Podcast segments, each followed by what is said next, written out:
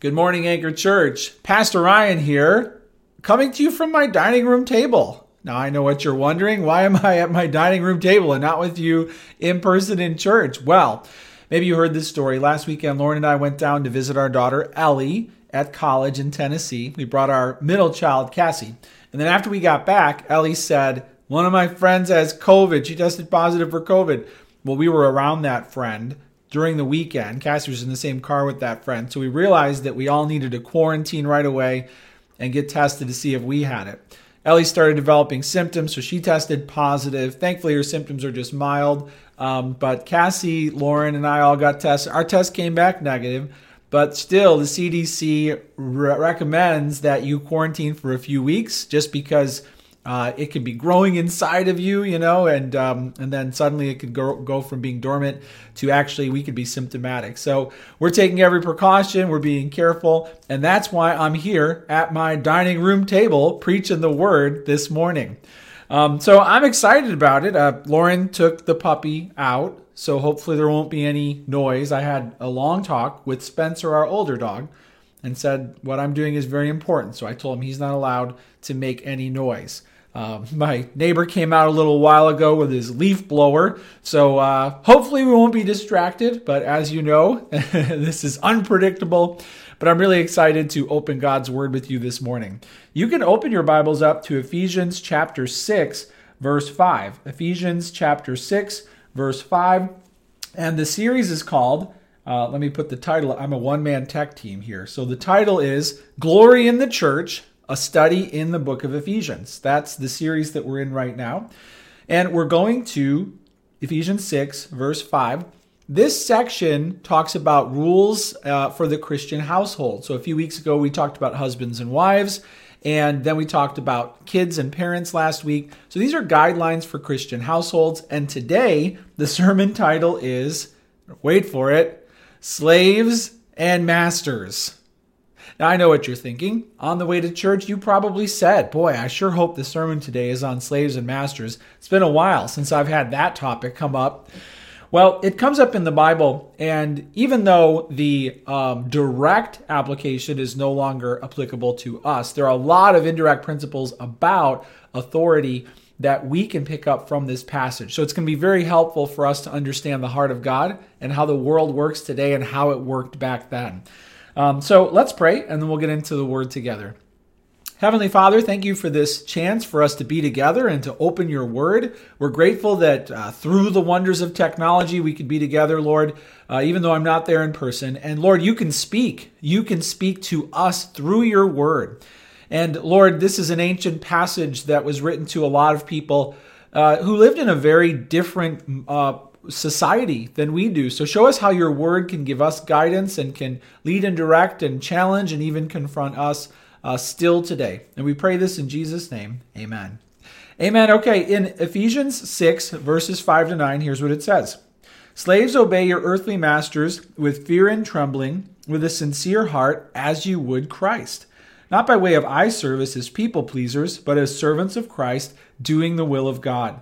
From the heart rendering service with a good will as to the Lord and not to man, knowing that whatever good anyone does, he will receive back from the Lord, whether he's a slave or free. Masters, do the same to them. Stop your threatening, knowing that he who is both their master and yours is in heaven, and that there is no partiality with him. So it talks to slaves first, then it talks to masters, and it gives principles uh, that are directed toward a Christian household. So these are guidelines for the Christian household. We read through the book of Acts and we find out that if a master became saved, he often brought his whole household with him to church and they got baptized and they became a Christian family. So if you visited the church in Ephesus that this letter was written to, you would have seen parents and children coming to church, and you also would have seen people with servants, and that was the way the ancient world was laid out. So the Bible talks to this reality and gives guidelines uh, for this setup. Now, that immediately makes us wonder what on earth is slavery doing in the Bible? I mean, why doesn't the Bible just say, end it, be done with it, and move on? Well, you can write this down. That's the first question. The first question is, what does the Bible say about slavery? It's a question that we have to answer because if we don't answer it clearly and biblically, then we are going to get confused. So, what does the Bible say about slavery? Well, where did slavery come from? In the New Testament, the Roman Empire built slavery into its society, and that gave people the opportunity to either voluntarily or involuntarily find themselves in a relationship with a master in a household. Some people could uh, contract themselves out. Uh, that would include teachers, doctors, accountants, farmers. You could you could become voluntarily in a position as a servant, uh, or it could be involuntary for a variety of reasons. Why were people in a slave relationship in the ancient world? Well, most often it was debt. There was something that was owed that couldn't be repaid. Um, sometimes it was poverty. They just couldn't sustain themselves. And so they had to rely on somebody else for uh, housing, for shelter, and for work. And then sometimes it was conquest. And in the ancient world, it was viewed as benevolent to actually take captives, take prisoners, and to give them work and to give them food and a home rather than to just wipe out the entire population. That's where slavery came from. So some served in homes, most served in homes, some in religious positions, some in the government. But if you were a slave in the ancient world, more often than not, you were considered among the lowest class of society. So, what does the Bible say in the Old Testament about slavery?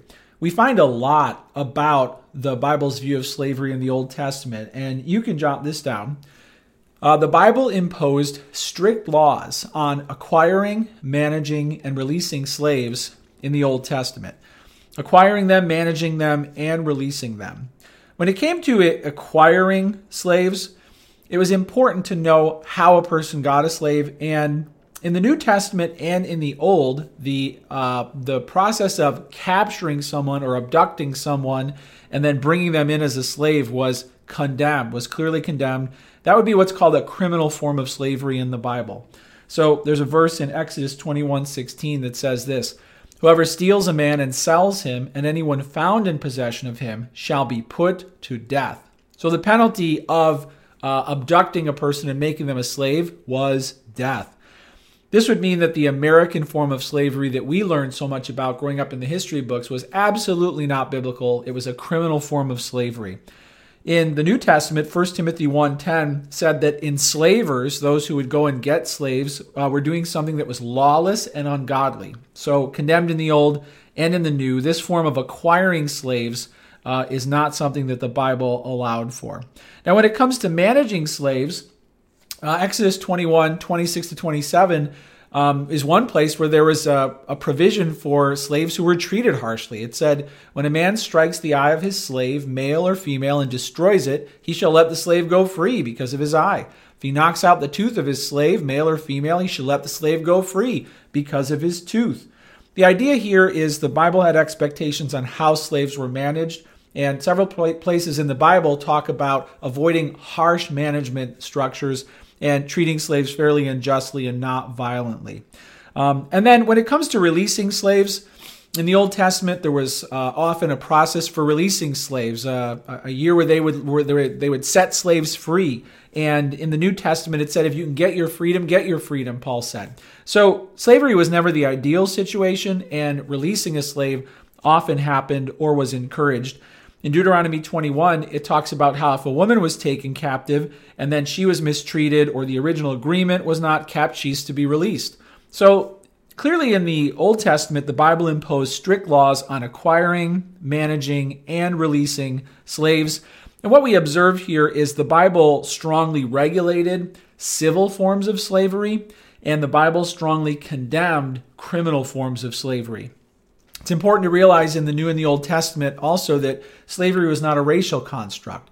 These setups were often brought about through financial arrangements or nationally because of wars uh, or poverty. Um, so it was a very different form of slavery throughout the Bible. We see here clearly, though, that Christians should never use the Bible to justify criminal forms of slavery. It can't be done. So, for many in the ancient world, though, this was their reality. This was where they ended up in life. Some were slaves and some were masters. And the Bible speaks plainly to that situation and gives instructions to these Christian households. So, what does the Bible say about slavery? Well, we just covered that. Um, let's go on to the second question. The second question is one that's going to help us pull the meaning from this text. How should we relate to those in authority over us? Let's face it, there's nobody who is in a slave or master relationship right now in our church or in our country um, that is that is known of. Uh, that still happens, but uh, it's not formally something that we are dealing with. And therefore, when we come to passages in the Bible where there's no direct application, we have to pull principles that transcend the original um, situation. And we can very easily do that because the principles of authority uh, that are found in this passage can very easily be transferred to, for example, a work relationship with a boss who has authority over us, where there is compensation and wages being exchanged. And whenever the Bible talks about authority, those principles could also be applied um, indirectly to the home or the government or how we relate to any other authority figure. So, we're going to talk about how we are relating to those in authority over us.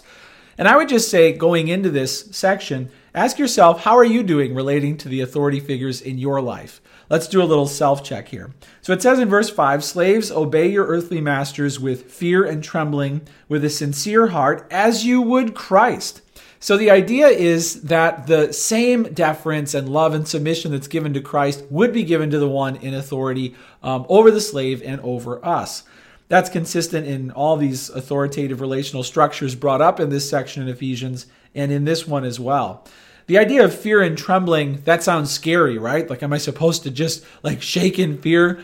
Well, what that means is that there is supposed to be definitely a humble, submissive recognition of the person in authority over us, which means we're submitting to them because they have authority.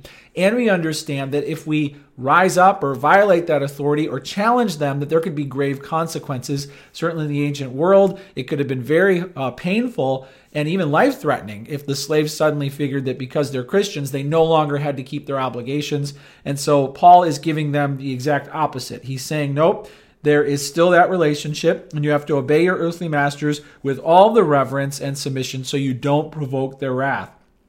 And he says, with a severe heart, or with a sincere heart. So when it comes to uh, those in authority over us, we have to we have to realize that they have authority and we are to respect it. Uh, I don't know about you, but early in life, as a child, I learned to I learned the fun of challenging authority. And my mom always likes to tell me the story of when my aunt, her sister, took me shoe shopping. And there we were in the shoe store, and I wasn't really into clothes shopping. Still, really, I'm not. And there we were, and I thought it would be more fun to just knock a box of shoes off the shelf than to shop for them. And so my aunt said to little Ryan, No, no, little Ryan. And then I thought, wow, this is fun. So I looked up at her and I knocked another box of shoes off the shelf. And she said, You do it again, and we're leaving. And what do you think little Ryan did? Little Ryan walked to the end of the row and knocked all the shoe boxes off the shelf. I fought the law, but guess what? The law won because my aunt took me out of the shoe store. I didn't get new shoes and she let me have it.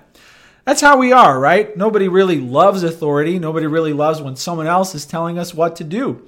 Uh, but we have to learn to relate to those in authority over us. And you can jot this down. Um, obey them within the will of God. Obey them within the will of God. It says here, with a sincere heart as you would Christ, not by way of eye service as people pleasers, but as servants of Christ, doing the will of God from the heart. Now, that's important to realize because we are never called to allow a person in authority over us to replace Christ as our Lord. We are never, uh, they are never to become God. They are simply a relationship where we can show them we have a Lord, we have a God, and we are following him. So whenever we obey, we always do it within the will of the Lord. We are never called to obey a parent or a government official or a teacher or anyone in a way that would transgress our faith in the Lord. So we obey them within the will of God. And what this means is that whether we have a boss who has to run a business or a parent who's running a household or a governor who's running a state within the will of the Lord, our responsibility as Christians is to obey the rules, to obey the policies. Do we have righteous channels of appeal or do we have avenues through which we can get those policies changed? Yeah, absolutely. But generally speaking, when it comes to authority, we should, as Christians, be humble and we should obey the authorities in our lives. How are you doing with that? How are you doing within the will of God of obeying those who are in authority over you? I've been a pastor for a long time, you know, over 10 years now in this church. I've met a lot of people and heard a lot of your stories about your bosses. And let me just say, I have so much sympathy for people who don't get along with their bosses. Maybe you feel that way. Maybe you feel like, man, you're just telling me that I've got to respect this person and submit to them. And if you only knew what they said and how they lived their life and how they ran the business, hey, listen, I get it. I get it. I've had a lot of bosses in the past too before I was a minister. And I understand what it's like when your boss doesn't share your faith or even your code of common decency. Um, maybe are, are you a Bob Seger fan? Are you are any Bob Seger fans in the house? Well, in 1978, Bob Seger wrote a song that talks about what it feels like to just be at a job where nobody cares about him and his boss doesn't care about him and he just feels like he, he doesn't even want to be there. And he says this, he wrote a song called Feel Just Like a Number. He feels just like a number. He says this I take my card and stand in line. To make a buck, I work overtime. Dear sir, letters keep coming in the mail. I work my back till it's racked with pain. The boss can't even recall my name. I show up late and I'm docked, it never fails. I feel just like another spoke in a great big wheel. I just feel like a tiny blade of grass in a great big field. I feel like a number. I feel like a stranger in this land. Hey, is that you? He, goes on to say to workers, I'm just another drone. To Ma Bell, just another phone, just another statistic on a sheet. To teachers, I'm just another child. To the IRS, I'm just another file. I feel just like a number, just like a number. Hey, that has to be how the slaves felt who originally heard this message. They just feel like another number, another slave in the vast Roman Empire with no worth and no purpose. And the Bible affirms that God's will for them is that they would be submissive to the authorities in their lives. And let me just say, God's challenging you that His will for you is to learn to be submissive to those authority figures in your life. Obey them within the will of God. And then it goes on to say this you can write this down respect them with a sincere heart. Respect them with a sincere heart. What that means is that our actions have to be in line with the policies and the rules, right? Uh, but our attitude, what's going on on the inside, is just as important in this text. I know this is hard, but we can't just say, well, I did it. I did what I was supposed to do. I didn't steal anything, or I followed the rules, or I turned in the form. You know, we actually have to do it from a sincere heart of respect. Now, that makes it even more challenging because what goes on inside of us when there's an authority figure who we maybe don't respect is there's just all this commotion in our hearts, right? And we sometimes can't even take it anymore when we leave the when we leave work. But we're called as Christians to avoid inwardly uh, despising and disgracing those who have authority over us. Um, too often, this is what happens. We comply when we are at work or around the boss, but then we have a critical tongue when we get home, or we have a contentious spirit when we're around other people. And that shows that we have a problem with authority. Um, we are sitting down on the outside and standing up on the inside. And the Bible says that that can't be. That can't be. And this often starts with parents, right? You look back into your past and say, well, I just could never get on board with my parents' way of running the home. And then you go to school and you're like, yeah, those teachers, they thought they knew everything, but you know, I knew more than them. And they start getting your first, second, third job. And then suddenly, after you've been through a lot in life and you've lost a lot of jobs, you might look back and say, I guess there's just a lot of morons in this world. Well, yeah, or maybe you have a problem with authority. You know, maybe there's just one episode after another where you've just never learned what it means uh, by the Spirit of God to have a submissive spirit toward an imperfect authority figure. And God wants to help you with that. He wants to help all of us with that. God expects sincere, heart filled respect even though they are imperfect, even though the authority figures in our lives are sinful or, or whatever they do, however they lead, you know, is just the, not the way we would do it. Um, but when it comes to that, God truly expects that we would guard our words, that we would guard our hearts against having a spirit that rises up. When I look at our political situation right now, I think to myself, wow, I lament how childish and mean spirited and deceptive elections have become. Those who have the highest authority in the land, often we feel there's little to respect about our options there. Am I right? Uh, maybe you, like me, watched the debate earlier this week, and, and you were just also really just saddened and shocked by the fact that these people are contending to be the authority figures in the land. In case you didn't watch it, uh, I have a picture here. This will show you a picture from the debate. That somebody grabbed that snapshot and put it online. Uh, that's a joke. That's meant to just poke fun at the reality that they were kind of acting like children. I like what somebody else put up after the debate. They put this on uh, Facebook. If you or a loved one watch the 2020 presidential debate, you may be entitled to compensation. Call now. As if it's like a, a wreck that happened or some sort of an injury attorney needs to get involved. I'm just having fun with how a lot of people are feeling right now.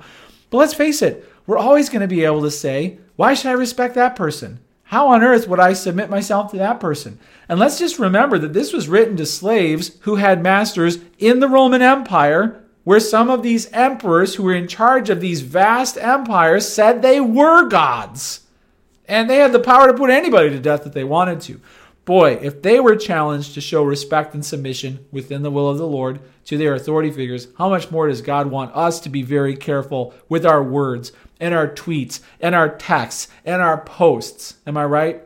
Hey, listen, Christians, we have to show the world a better way of responding to authority than nonstop outrage. And that better way starts with a submissive heart. So here's the uh, next sub point here. Um, you can write this down. So, how should we relate to those in authority over us? We are to obey them within the will of God, respect them with a sincere heart, and then write this down honor them whether they're present or absent. So it says, not by way of eye service in verse 6, by way of eye service. I like that phrase, like doing it to be seen, like serving the eyes. When I'm watched, I'm doing well. When I'm not, I'm not. Not with eye service as people pleasers.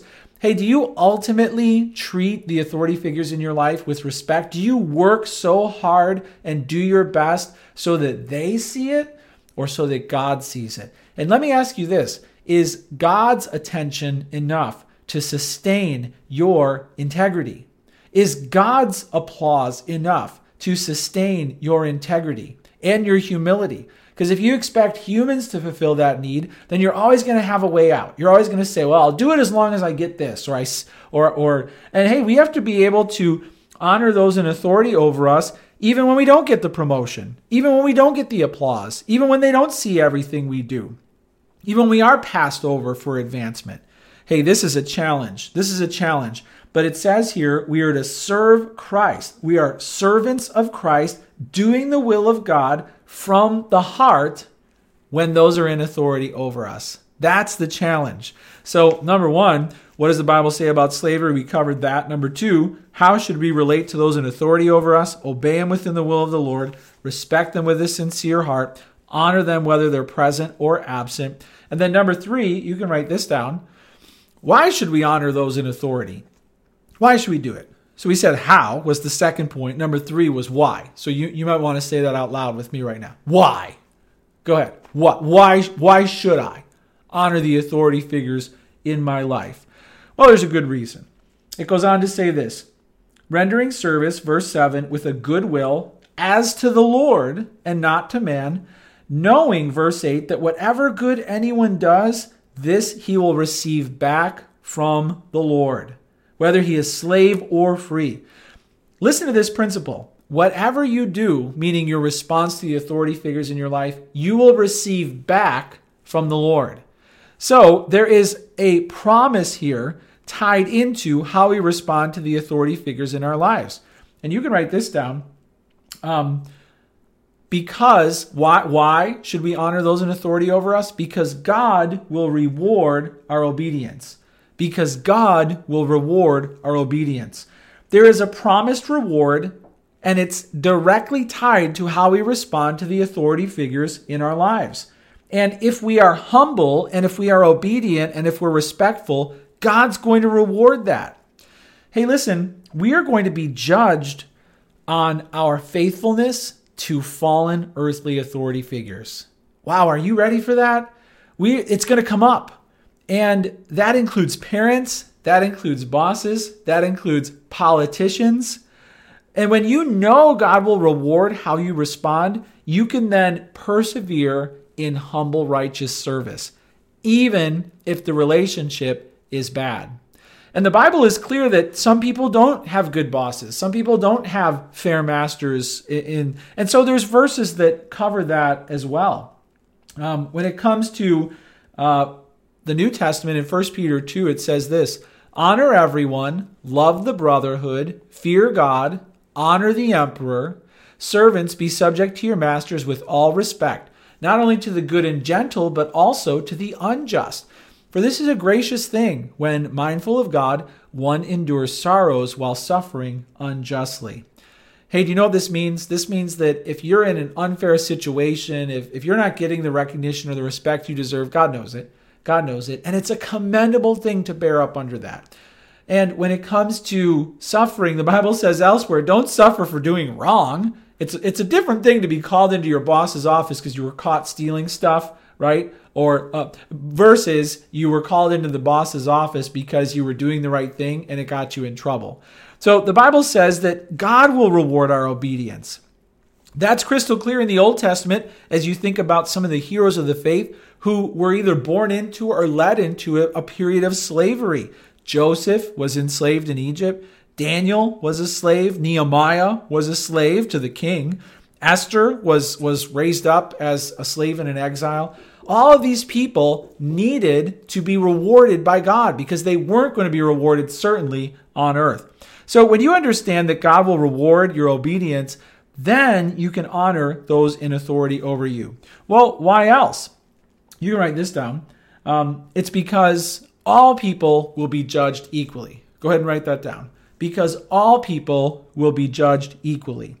It says in the Bible that we are rendering service um, with a good will as to the Lord and not to man, knowing that whatever good anyone does, this he will receive back from the Lord, whether he's a slave or free. It says whether he's a slave or free. Then it goes on to challenge masters to do the right thing. Hey, listen, it doesn't matter who we are. The Bible uh, equalizes this in the text. It says it doesn't matter which group you're in, it says that you are going to receive back from the Lord regardless. That means that we are all going to be judged equally. We are all going to be judged equally before the Lord. So whether you were sitting in the in the New Testament congregation as slave or free, you looked ahead to the future and what did you see? Judgment was coming. And for the slave, oh wow, the promise of a reward from the King of heaven, that's motivation enough to get my jobs done on earth. And if you were a master, the evaluation that came for how you treated people, wow, wow. We are going to be rewarded for our obedience and we are going to be punished for our disobedience. This is the reap sow principle. And listen, I don't know where you're at with this, but understand that if you are going to work every day, clocking in, doing your best, God's going to reward you for serving Him in your workplace. And there's a special word here to the masters. It says, Masters, do the same to them and stop your threatening, knowing that he is both their master and yours is in heaven. So, this is a good cautionary word for anybody who has employees. Maybe you are the business owner, maybe you are the manager, maybe you are the shift supervisor, and your responsibility is to watch over those people under your care. Hey, listen, the Bible is calling you out. Guess what? God's got cameras everywhere. There is a live feed in heaven right now. Every word, every review, everything is going to come under the scrutiny of heaven. Now, I can imagine, you know, when this verse started in the first century and they started talking to slaves, the masters just kind of nod, like, yeah, that makes sense. Now, suddenly the masters are being challenged and they're starting to get, I mean, talk about fear and trembling. The masters are talked to about how they're going to face judgment in heaven. And it says, and there is no partiality with God. Wow. That's the last reason why why we should honor those in authority over us. You can go ahead and write this down. Because God holds authority over all authority. God holds authority over all authority. Because he's supreme, because he's at the top, because he rules over all rulers, he's the King of kings, he's the Lord of lords. That's the reason why we need to honor and respect the authority figures in our lives. And let me just say that regardless of how you feel about your parents or your teachers or, uh, or your mayor or your governor or whatever, look, there is a line of appeal that keeps going up. Can I talk to your supervisor? Can I talk to your supervisor? Can I talk to your supervisor? And even if you get to the most powerful person in the whole world, he's got a supervisor too. And the supervisor is God Almighty. Please hold while God is called on the line. That's the confidence that we have, that we always have the appeal to God. We should honor those in authority over us because God will reward our obedience, because all people will be judged equally, and because God holds authority over all authority.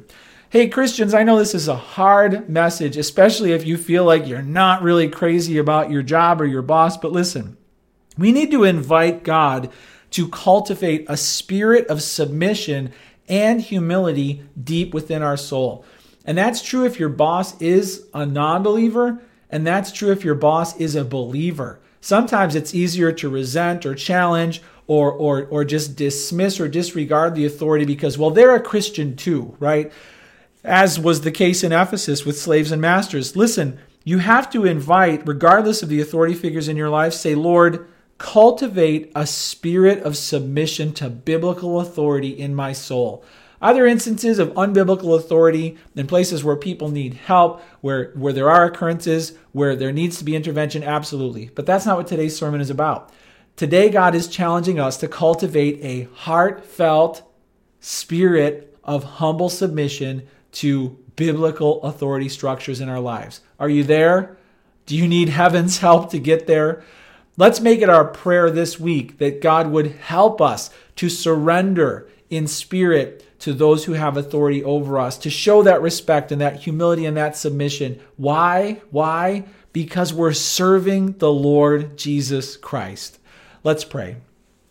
Father in heaven, we all struggle with being humble and respectful, especially when there are authority figures in our lives who are imperfect, Lord. And we just ask that you would show us what it means to have a sincere heart to honor and respect those who have authority over us, just as we would Christ, not just with eye service when they're watching, but truly with a good will. And help us, Lord, to know that our, our payback, our, our, our reward is coming from you. Whatever else we receive on earth doesn't matter because you're the one who has the ultimate reward. And I pray that whether we have authority over others or whether we are in authority, I pray that you would help us, O Lord, to know that we will stand before you very soon, before the Lord Jesus Christ. And help us all to have that submission to Him, Jesus, that we would submit our hearts to you and give our lives to you, and that somehow at work we would show other people what we believe about you by how we treat them. And I pray that as those people see that there's just a respect and a humility and a filter and a restraint, one that they don't deserve, that they haven't merited, may they then trace that line to see our great love for you being expressed in the workplace or the home or toward our officials. And we pray, O oh Lord, that you would continue to challenge us in this painful and hard area. And we ask this in Jesus' name. Amen. Amen.